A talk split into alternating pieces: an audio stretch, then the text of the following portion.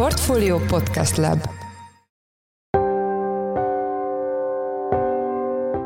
Mindenkit üdvözlünk, ez a Portfolio Checklist március 27-én hétfőn. A mai műsor első részében arról lesz szó, hogy mégis mi történik Bahmutnál, annál a viszonylag kis ukrán városnál, aminek a stratégiai jelentőségéről igencsak megoszlanak a vélemények. A nyugati elemzők, illetve különféle nyugati védelmi minisztérium, britek például erőteljesen szeretik ezt hangsúlyozni, igazából Bahmut ez egy irreleváns város, nem is olyan fontos, érthetetlen, hogy az oroszok miért ölnek ennyi erőforrást ebbe az egész településbe, ha viszont az orosz forrásokat vagy mondjuk az oroszok akár hazai támogatóinak az értekezéseit olvasod, akkor az látható, hogy ők úgy látják, hogy Bahmuton fog múlni az, hogy a Donbaszt kiirányítja. A témáról Huszál Dánielt, a Portfolio Globál rovatának vezető elemzőjét kérdeztük, akivel arról is beszéltünk, hogy milyen képességekre van szükség a háború ezen szakaszában hadi sikerek eléréséhez. Adásunk második részében azzal foglalkozunk, hogy miért pécézhették ki maguknak a sortosokat Deutsche Bankot. A pénzintézet ugyanis bár turbulens időszakon van túl, az elmúlt néhány évben, mintha pont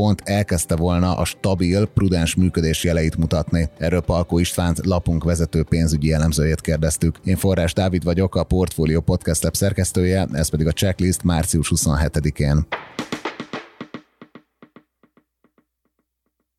Továbbra is heves harcok folynak Bahmutnál, pár hete már úgy nézett ki, hogy az oroszok elfoglalják a várost, de ez nem történt meg, és mintha egy kicsit az egész háború dinamikáját jól leképezné, ami ennél a viszonylag jelentéktelen ukrán városnál zajlik. A témával kapcsolatban itt van velünk Huszál Dániel, a Portfolio Globál rovatának vezető elemzője. Szia Dani, üdvözöllek a műsorban. Szia Dávid, üdvözlöm a kedves hallgatókat. Kezdjük ott, hogy most hogy állnak a harcok Bahmutnál. Jelenleg úgy néz ki, hogy az ukránok számára nem állnak túl jól a dolgok. Ugyanis a Wagner csoport, illetve az orosz haderő elfoglalta a város keleti részét, gyorsan, legalábbis az eddigi hónapokhoz képest viszonylag gyorsan törnek elő a déli részben, illetve a város északi részében, és próbálnak egy ilyen totális bekerítési műveletet indítani, aminek az a célja, hogy teljesen elvágják a városnak a nyugati részét az egyébként nyugati, illetve délnyugati irányból érkező utánpótlás elől. Most úgy néz ki azért, hogy a védők elég szorult helyzetben vannak, ettől függetlenül az ukrán vezetők azok hallani sem akarnak továbbra sem arról, hogy feladják Bahmutot, az oroszok pedig úgy néz ki, hogy mindenáron el akarják foglalni továbbra is ezt a települést, és a harcukban pedig elég komoly szerepet játszik továbbra is a Wagner csoport, aminek a meglévő erőforrásairól elég vegyes képek jönnek, de alapvetően az látszik, hogy a Wagner csoportnak azért valamennyire megcsapantak a tartalékaik, de ettől függetlenül azért a területi nyereségük a városon belül az szerintem látványosnak mondható. De ugye néhány hete már arról beszéltünk itt a checklistben is, illetve sok elemző azt írta, hogy az oroszok akár napokon belül bevehetik a várost. Itt milyen oka lehet ennek az elakadásnak? Egyáltalán ez elakadása, vagy csak zajlik ez a folyamat? Elakadásról szerintem még abszolút nem lehet beszélni. Az látszott, hogy ugye a városnak a keleti része az elég gyorsan orosz kézre került. Szerintem ez egy szövevényes történettel magyarázható. Ugye egy időben úgy nézett ki, hogy az ukrán haderő az elkezdi kivonni a csapatait a városból, és feladják az egész települést. Én úgy gondolom, hogy valószínűleg el is kezdődött egyfajta kivonulási folyamat a területről, mert a város keleti része annak stratégiai fontossága ellenére nagyon gyorsan elesett. Valószínűleg így az ukrán fegyveres erők azok tudatosan vonták ki a csapataikat abból a városrészből, és hogyha olvastad a katonáknak így a helyi kommunikációját, illetve bizonyos mondjuk nem a top döntéshozó hierarchiában lévő, hanem mondjuk ilyen katonatiszti, ezredesi, századosi magasságokból érkező nyilatkozatokat, nagyon úgy tűnt, hogy Bahmutot gyakorlatilag fel akarják adni az ukránok, és meg is kezdődött a kivonulás onnan. Aztán Zelenszkij elnök hirtelen lenyilatkozta azt, hogy ez ágában sincsen a várost feladni, egyeztetett a katonai vezérkarnak a főnökeivel, és pumpálni fogják továbbra is az erősítést a városban annak a szimbolikus fontosság, illetve stratégiai szignifikanciája miatt. Ennek köszönhetően látható az, hogy egy szinten lelassult az orosz offenzíva, mivel úgy gondolom, hogy ismét parancsot kaptak a városban még mindig tartózkodó, nyugati részen még mindig tartózkodó ukrán csapatok arra, hogy mégse vonuljanak ki, hanem tartsák továbbá is a frontvonalat, és ennek fejében pedig további erősítés érkezett a városba, illetve érkezik folyamatosan is a nyugati irányból. Szerintem elsősorban ezzel magyarázható az, hogy annyira látványosan nem omlott össze az egész város védelme, mint amit ugye a keleti szektorban láthattunk, de ettől függetlenül napról napra egyre nagyobb területet irányítanak a térségben az oroszok. És Bahmutnak van-e bármilyen stratégiai relevanciája, akár az ukránok honvédelmi tevékenysége szempontjából, vagy az orosz invázió szempontjából, tehát hogy ez mitől lett egy ilyen gócpontja most a harcoknak? Ez egy nagyon jó kérdés. Ugye Bahmut fontosságáról rengeteg elemzést lehet olvasni, és attól függően, hogy ki az, aki írja ezeket az elemzéseket, nagyon megoszlik a vélemény arra, hogy Bahmut ténylegesen mennyire fontos. A nyugati elemzők, illetve a különféle nyugati védelmi minisztérium, britek például erőteljesen szeretik ezt hangsúlyozni, igazából Bahmut ez egy irreleváns város, nem is olyan fontos, érthetetlen, hogy az oroszok miért ölnek ennyi erőforrást ebbe az egész településbe, ha viszont az orosz forrásokat, vagy mondjuk az oroszok akár hazai támogatóinak az értekezését olvasod, akkor az látható, hogy ők úgy látják, hogy Bahmuton fog múlni az, hogy a Donbaszt kiirányítja. Nekem az a személyes meglátásom, hogy valamennyire kettő között van az igazság, műveleti szinten egyáltalán nem nevezhető irreleváns településnek Bahmut, mert a Donbasz szempontjából egy fontos logisztikai központban helyezkedik el. Számos főút, vasútvonal vezet Bahmutba, illetve, amit egyébként maga Zelenszkij elnök is kihangsúlyozott, hogyha Bahmut elesik, akkor megnyílhat az oroszoknak az útvonal, Kramatorsk és Sloviansk irányában. Ez a két legnagyobb város Donyeck megyében, amit még mindig az ukránok irányítanak, illetve de facto a központja a térségnek, és ugye ahhoz, hogy ezeket a településeket elérik az oroszok, lényegében az M03-as főúton végig kell nyomulniuk, és már is ott lesznek a településeknek a határában. Azt viszont nem lehet ugye mondani, hogy attól, hogy az oroszok elérik ezt a települést, akkor másnapra már ők fogják ezeket irányítani, tehát azzal kell számolni, hogy például a Bahmutot és mondjuk Kramatorszkot, Szlovjanszkot összekötő útvonalon is számos pluszvétvonal, kisebb település, egyéb megerősített állás látható, illetve nyilvánvalóan a legnehezebb része ismét ezeknek a városoknak a bevétele lesz az oroszok számára, hiszen ezek összességében nagyobb városok, mint Bahmut, és vélhetően talán jobban megerősítettek is, úgyhogy nem lehet arról beszélni, hogyha a Bahmut elesik, akkor a Donbasz is el fog esni, viszont a Donbasz, illetve különösen egy Donyeck megye megszerzésének a szempontjából szerintem Bahmut tényleg egy fontos városnak nevezhető. Most, hogyha a háború egészét nézed, akkor nyilvánvalóan nem lehet azt mondani, hogy Bahmut olyan fontos, mint mondjuk egy Kijev, vagy egy Lviv, vagy egy Odessa, de hogyha elhiszük azt, hogy most már az oroszoknak a fő célja csak az, hogy az általuk annektáltnak nevezett 4 ukrán megyét elfoglalják, akkor ebből a szempontból azért abszolút nem mindegy, hogy Bahmutot kiirányítja. Van még egy gondolat az egész Bahmut sztorival kapcsolatosan, amit gyakran szoktak az oroszok és az ukránok is emlegetni, az pedig az, hogy ennek az egész város körüli csatározásnak lényegében az a célja, hogy felöröljék a másik oldalnak a támadó képességeit. Ezt hangsúlyozta ugye Valerij Zaluzsnij, az ukrán vezérkari főnök, Volodymyr Zelenszkij elnök is ezt hangsúlyozta, de egyébként Jevgenyij Prigozsin, a Wagner csoportnak a vezére is ezt hangsúlyozta, hogy az egész csatának az a lényege, hogy minél több, minél nagyobb veszteséget okozzunk az ellenséges haderőnek, és én köszönhetően minél nagyobb részét őrüljük fel azoknak a csapatoknak, amelyekkel az ellenség adott esetben más fontosabb szektorokat tudna támadni. Úgyhogy azt gondolom, hogy mind a ketten, az oroszok és meg az ukránok, és azt remélik, hogy Bahmut lesz az, ahol felülölik igazán az ellenséges csapatoknak a támadó képességeit. És ez mennyire sikerül ténylegesen, azt ugye nem látjuk, mivel egyik oldal sem közli a veszteségeit. Ugye lehet olvasni különféle forrásokból becsléseket az ukránok és az oroszoknak a veszteségeiről. Most nagyon úgy néz ki, hogy az oroszoknak azért lényegesen nagyobb veszteségeik vannak Bahmut régiójában, mint az ukránoknak, de ugyanakkor arra is gondolni kell, hogy Oroszországnak lényegesen nagyobb tartalékai is vannak, élőerő tekintetében legalábbis egészen biztosan, mint az ukránoknak. Elképzelhető, hogy hosszabb távon, hogyha tényleg nagyon elhúzódik ez a háború, lényegében ez egy fontos tényező lesz. Most viszont még úgy gondolom, hogy korai arról beszélni, hogy ki miből fogy ki először, mivel mindkét oldalon vannak még elég jelentős tartalékok szerintem. Közben már második Bahmutként emlegetnek egy Avdivka nevű települést. Ez pontosan hol van, és ez most miért került be így a háborús hírek fő sodrába? Avdivkáról azt kell tudni, hogy ez egy kisebb település, Donyeck várostól északra található. Ugye magát Donyeck várost, azt az oroszok irányítják már 2014 óta, és ez az Avdivka azért volt fontos, mert itt az ukránok egyfajta egy ilyen előretolt helyőrséget alakítottak ki, ahonnan lényegében folyamatosan támadás alatt tartják Donyeck várost. Nyilván ugye, ahogy fellángolt ez a konfliktus 14-ben, 15-ben, akkor intenzívebb tűz alatt tartották a térséget, aztán ideig ugye, ahogy elindultak ezek a tűzszüneti tárgyalások, akkor ezeknek a támadásoknak az intenzitása ugye csökkent. Most, amikor elindult az orosz invázió, ez az Avdivka, az egy kiemelt célpontja volt az orosz támadásoknak, arra hivatkozva, hogy ugye Donyeck várost azt folyamatosan innen lőtte az ukrán tüzérség, és hogy egyfajta egy ilyen idézőjeleg és személyes presztízs kérdés is volt, hogy ezt a települést el tudják foglalni. Tehát már első nap megtámadták ezt a térséget, és ha jól emlékszem, akkor pár nap alatt be is jelentették az oroszok, hogy elfoglalták Avdivkát, de egyébként meg nem foglalták el a mai napig. Jelenleg úgy néz ki, hogy most az elmúlt hetekben egy újabb, nagyobb támadás indult a település megszerzésért. Most északi, illetve északkeleti irányból próbálják körülzárni Avdivkát, illetve mellette még ugye déli irányból is nyomulnak előre. És sikerül elfoglalni a települést, azt még nem látszik. Azt kell tudni, hogy ugye tényleg több mint egy éve folyamatosan támadják ezt a települést, és gyakorlatilag egyetlen épház nem maradt már a térségben.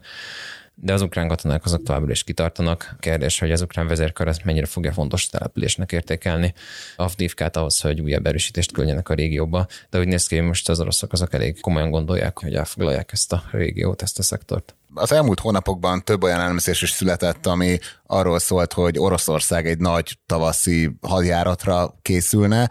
Más elemzők pedig azt írták, hogy pont ukrán részről jön egy ilyen ellentámadás. Ezekkel mi újság van, vagy pont amiről most beszélünk, ez a nagy orosz offenzíva? Hát már nyáron szerintem először arról volt szó, hogy az oroszok itt valami elsöprő offenzívát fognak folytatni a téli hónapokban, amikor befagy a talaj, és azt lehetett látni, hogy a Donbaszban indult 3 nagyobb ilyen művelet is arra, hogy kritikus fontosságú térségekben az oroszok azok át tudjanak törni az ukrán vonalakon. Az egyik ugye az említett Bahmut volt, a másik ugye Vuhledar volt, illetve a harmadik az Kreminna térsége volt.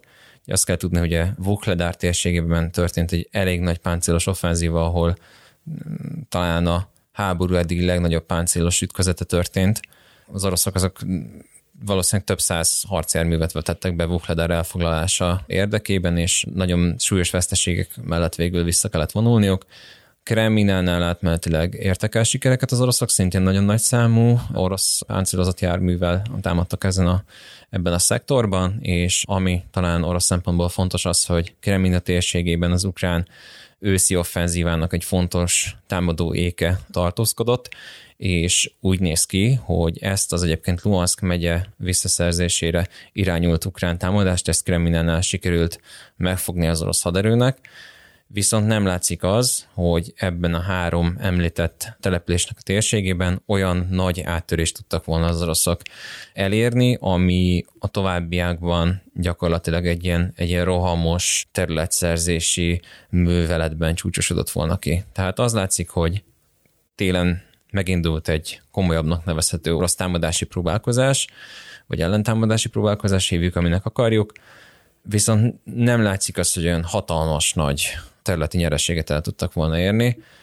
Most ugye azt jósolják az elemzők, Pentagonnak pont a napokban volt egy ilyen jelentése, hogy most az oroszok tavasszal ismét meg fognak próbálkozni egy nagyobb offenzívával, de ugyanakkor meg az ukrán katonai vezérkarnak deklarált szándék az, hogy tavasszal ők egy ilyen nagyon durva támadást indítsanak, és ugye az látszik, hogy az elmúlt hónapokban folyamatosan érkeztek Ukrajnába a haditechnikai eszközök.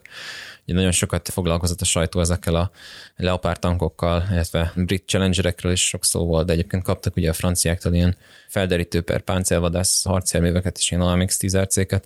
Rengeteg gyalogsági harcjármű jött most nyugatról, tüzérségi eszközöket, önjáró torackokat kapnak, kézi fegyvereket, illetve ami viszonylag kevés figyelmet kap, de szerintem nagyon fontos az, hogy ugye a NATO országban folyamatosan ezrével képzik ki az ukrán katonákat, és ráadásul nem csak én 2 hetes gyors talpalókon, hanem tényleg hónapokon át tartó, intenzív felkészítésen vesznek részt ezek a katonák, tehát tényleg ők nagyon jó képzett összfegyvernemi hadviselésben gyakorolt katonák lesznek, akik legjobb NATO instruktoroktól kapják meg a tudást.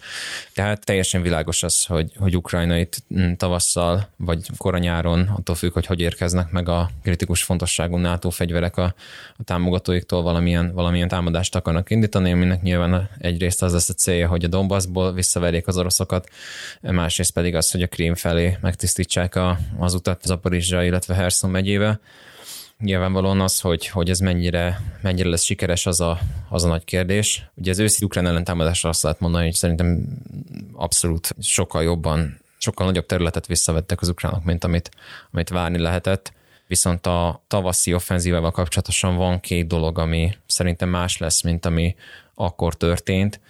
Az egyik ilyen tényező az, hogy az oroszok most várják azt, hogy az ukrán haderő egy ellentámadást nyisson, és szerintem, főleg ugye a harkivi régióban, ahol össze nagyon nagy területet visszavettek az ukránok, ott abszolút nagyon úgy tűnt, hogy nem is készült az orosz haderőnek lehetőségére sem, hogy itt egy ukrán ellentámadás ellen kell küzdeni. A másik dolog pedig az, hogy ugye én továbbra is tartom azt, hogy a tartalékok mellett ebben a háborúban fontos lesz az is, hogy melyik oldal tud hatékonyabban összfegyverlemény hadműveleteket lefolytatni. Tehát kik tudják úgy koordinálni a szárazföldi páncélos erőket, a gyalogságot, a légierőt, a tüzérséget, az elektronikus harcászatot, a felderítést, hogy ezek a fegyvernemek, ezek együttesen hatékonyan tudjanak harcolni egy adott cél elérése véget. Most úgy tűnik, hogy az összfegyvernemi műveletek lefolytatásában az orosz haderő az, hát hogy fogalmazzak, kevésbé tűnik jól szervezetnek, az ukrán haderőnél pedig megvan rá a tudásbeli háttér,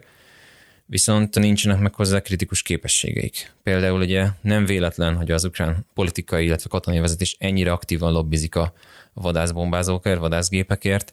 Jelenleg az ukrán légi képesség az gyakorlatilag egy több mint egy éve folyamatosan éjjel-nappal harcoló, valószínűleg igencsak erősen használt állapotban lévő, eleve régi szovjet eredetű gépekkel felszerelt eszközparkból áll. És az, hogy melyik országnak légiereje van, amit tudnak használni szárazföldi műveletek támogatásához, az adott esetben tényleg kritikus fontosságú lehet. És papíron, például ebben a dologban Oroszország sokkal jobban áll.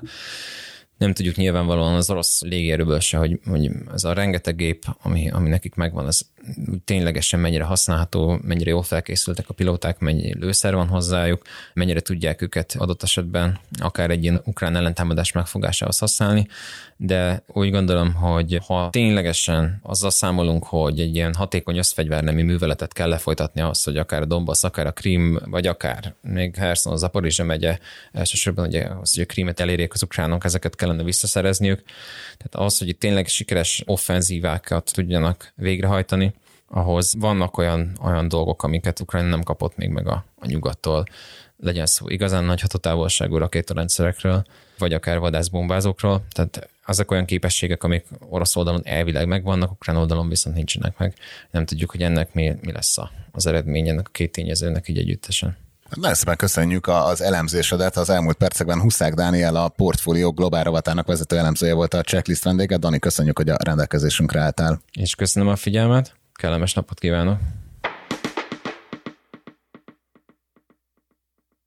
Óriásit esett a Deutsche Bank részvény árfolyama az elmúlt két hétben, a korábbi 11 és 12 euró közötti sáv helyett az adás felvételekor hétfő délben már 9 euró alatt cserélnek gazdát a pénzügyi szervezet papírjai. Egyesek már azt rebesgetik, hogy a Deutsche Bank lehet a következő segítségre szoruló pénzintézet, annak ellenére, hogy a bankszektort sújtó folyamatok hátterében nem egy pénzügyi válság által kreált dominószerű hatás áll. A témával kapcsolatban itt van velünk Palkó István, a Portfolio pénzügy rovatának vezető elemzője. Szia István, üdvözöllek a műsorban. Szia Dávid, köszöntöm a hallgatókat. Szerintem kezdjük ott, hogy mekkora bank a Deutsche Bank, és hogy lehetne bemutatni annak a működését. Hát amit talán mindenki tud, Németország legnagyobb bankjáról van szó, Európában elhelyezve viszont csak a 8. legnagyobb, ami azért érdekes, mert ha Európa legnagyobb gazdaságának a legnagyobb bankját vesszük, akkor azért elvárná az ember, hogy még a top 3-ba bekerüljön mindenképpen, de nem, csak a 8.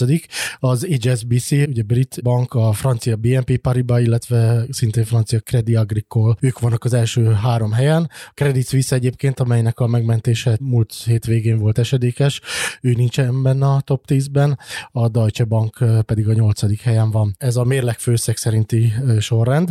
Ugye nem mindegyik bank veszi bele a mérlegbe az összes tevékenységét, például mondjuk egy befektetési banknak jellemzően arányaiban, vagy hasonló bevételek mellett kisebb a mérleg főszege, mint mondjuk egy alvetően hitelezésre összpontosító banknak, tehát itt vannak eltérések. Egy másik méretkategória szokott lenni a piaci kapitalizáció, ami nem is igazán méret, hanem érték, tehát hogy mennyit ér az adott bank, és ez bizony a Deutsche Bank esetében most 20 milliárd euró alatt van, pedig volt ez 60 milliárd euró fölött is, egyrészt a pénzügyi válság előtt közvetlenül, tehát 2007 környékén, illetve az évezred elején is 60 milliárd euró felett volt, ez képest most ennek kevesebb, mint a harmadát éri, úgyhogy jelentős visszaesést láthatunk. Mindezzel magyarázható az, hogy csak a 8. legnagyobb bank Európában, hiszen az elmúlt 10 évben egy olyasmit hajtott végre, mint amit a magyar bankszektor 2008 és 2014 között produkált, egy mérlegalkalmazkodást, ezt így hívják, hogy csökkent a mérlege, csökkentette a kitettségét, a tevékenységének kockázatait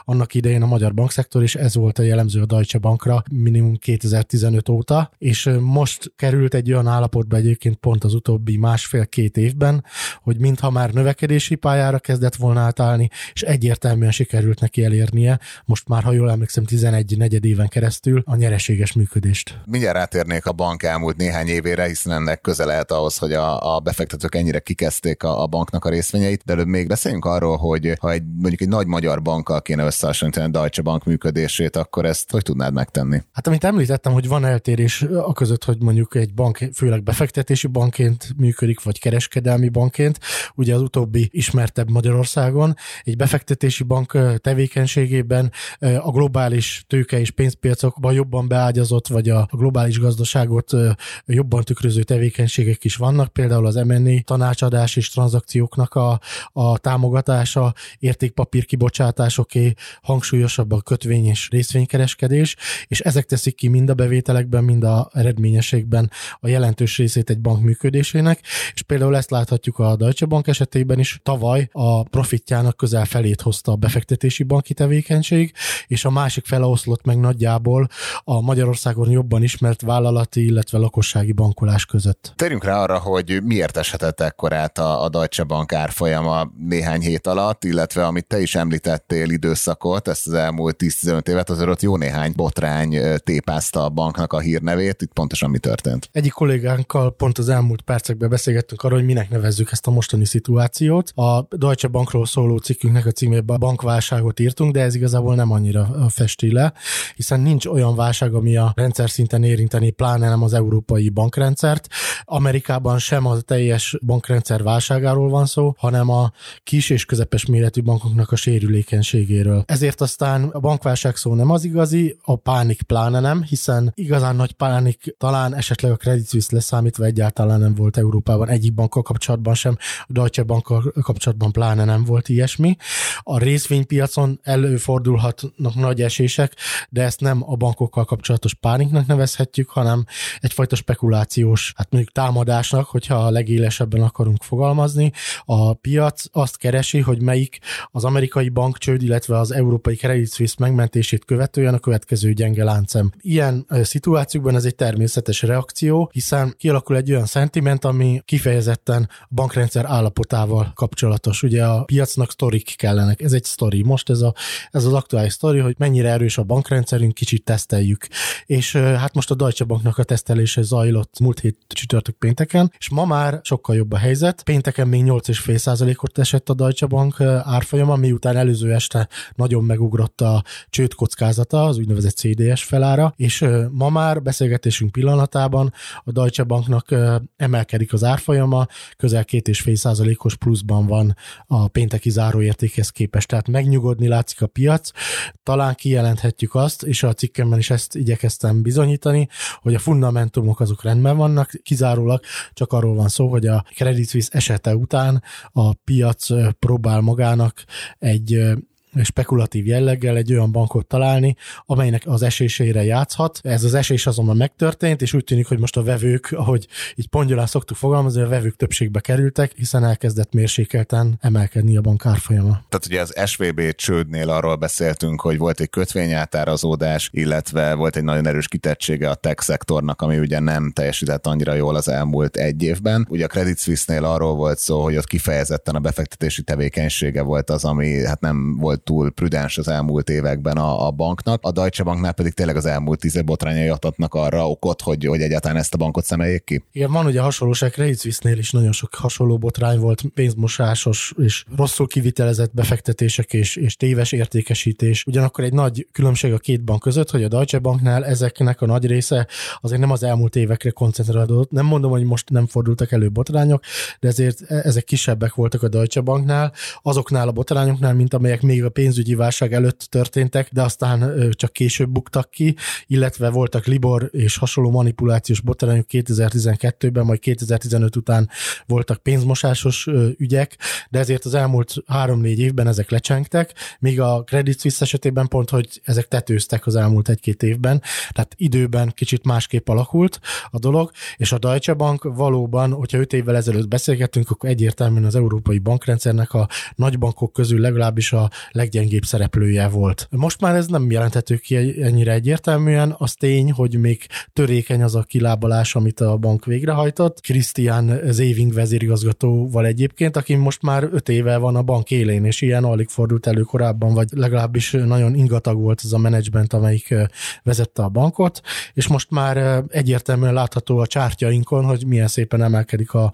banknak a jövedelmezősége, és javul a költséghatékonysága, miközben egyébként ez a mérleg alkalmazkodás az talán csak most fejeződött be, és most állhat hitelezés szempontjából is növekedési pályára a bank. Tehát összességében elmondható, hogy igen, valóban a Deutsche Bank az egy gyenge szereplő volt, de nem időszerű a piacnak az a támadás, amit bemutatott a bank ellen, hiszen pont, hogy az elmúlt években sikerült oly módon stabilizálni a működését, amit sikertelenül próbált egyébként megelőző majdnem 10 évben végrehajtani. És akkor ez alapján, amit elmondhatsz, szerinted most az-e az alapszenárió, hogy alapvetően nem fog rászorulni semmilyen beavatkozásra, akár felügyeleti, szabályozói, akár pedig a versenytársai segítségére a Deutsche Bank? Hát szinte kizárt, hogy ilyen segítségre szükség lenne. Ugye a cikkünkben bemutatjuk azt, hogy a tőkehelyzet és a likviditási helyzete milyen. Mind a kettő egyébként nagyjából átlagosnak mondható, szokványosnak. A tőkehelyzet nem igazán erősödött még meg annyira, mint olyan bankoknál, amelyek folyamatosan nyereséget termelnek, de ez természetes, hiszen csak az elmúlt 2 évben volt nyereséges a bank, a likviditás az pedig tényleg szokványos, az LCR mutató, ami ezt méri, a 140% fölött van, a banknak a hitelbetét aránya pedig 80%-ot közelíti, ez is gyakorlatilag egyébként közel van a magyar bankszektornak a hasonló adatához. Ezeket a felügyeleti mutatószámokat vagy szabályozói elvárásokat ugyanakkor úgy kell nézni, hogy ezek nem képesek helyettesíteni a partneri és betétesi bizalmat. Ugye a Credit Suisse-nél is ugyanez volt a sztori, hogy 2022 végén a Deutsche Bankhoz hasonló tőke és likviditási mutatókkal rendelkezett, az eurózóna bankjainak átlagát is megközelítette. Ennek ellenére egy óriási bizalmatlanság alakult ki a bankkal szemben.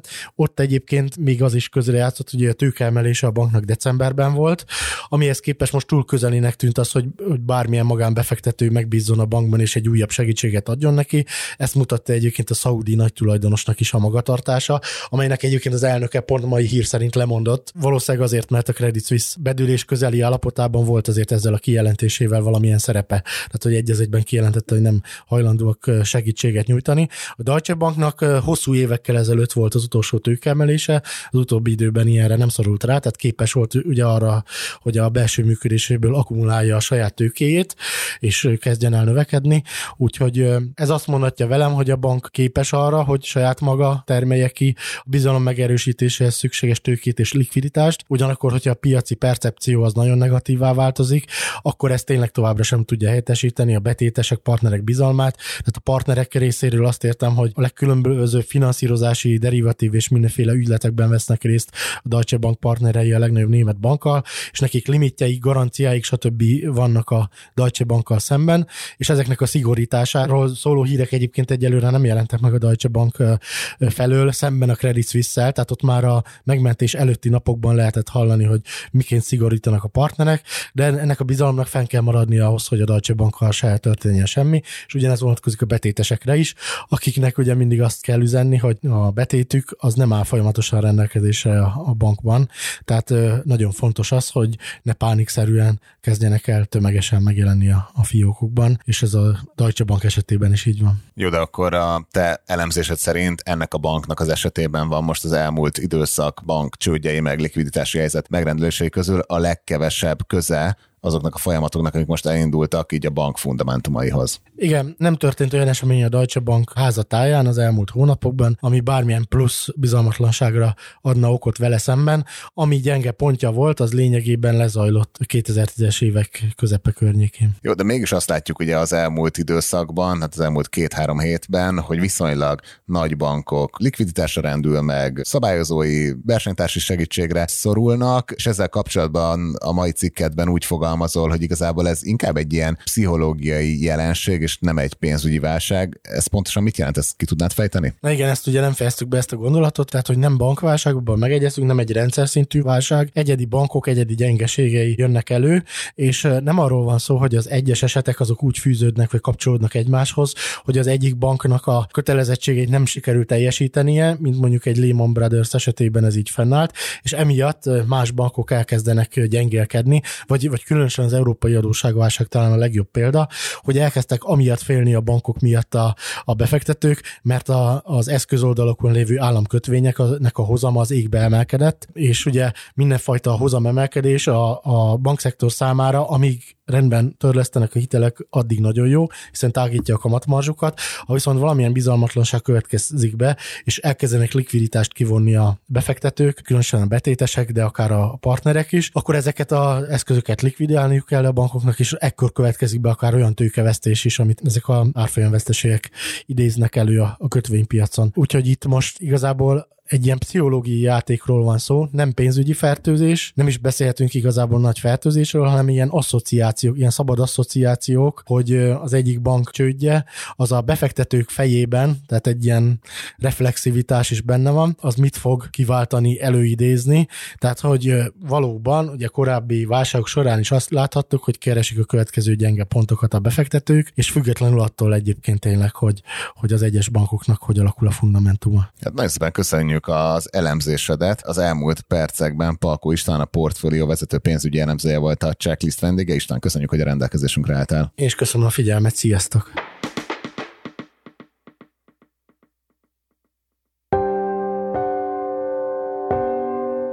Ez volt már a Checklist, a Portfolio munkanapokon megjelenő podcastje. Ha tetszett az adás, iratkozz fel a Checklist podcast csatornájára bárhol, ahol podcasteket hallgatsz a neten. A mai adás elkészítésében részt vett Bánhidi Bálint és Gombkötő Emma, a szerkesztő pedig én, Forrás Dávid voltam. Új adással holnap, azaz kedden jelentkezünk, addig is minden jót kívánunk, sziasztok! Reklám következik.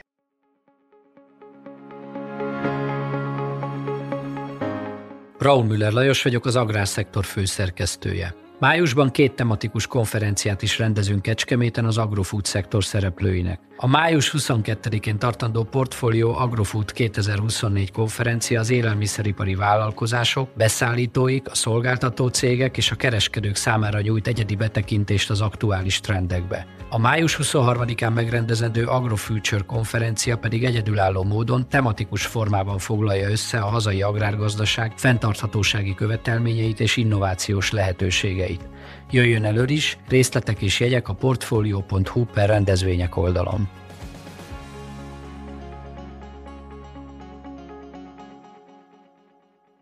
Reklámot hallottak.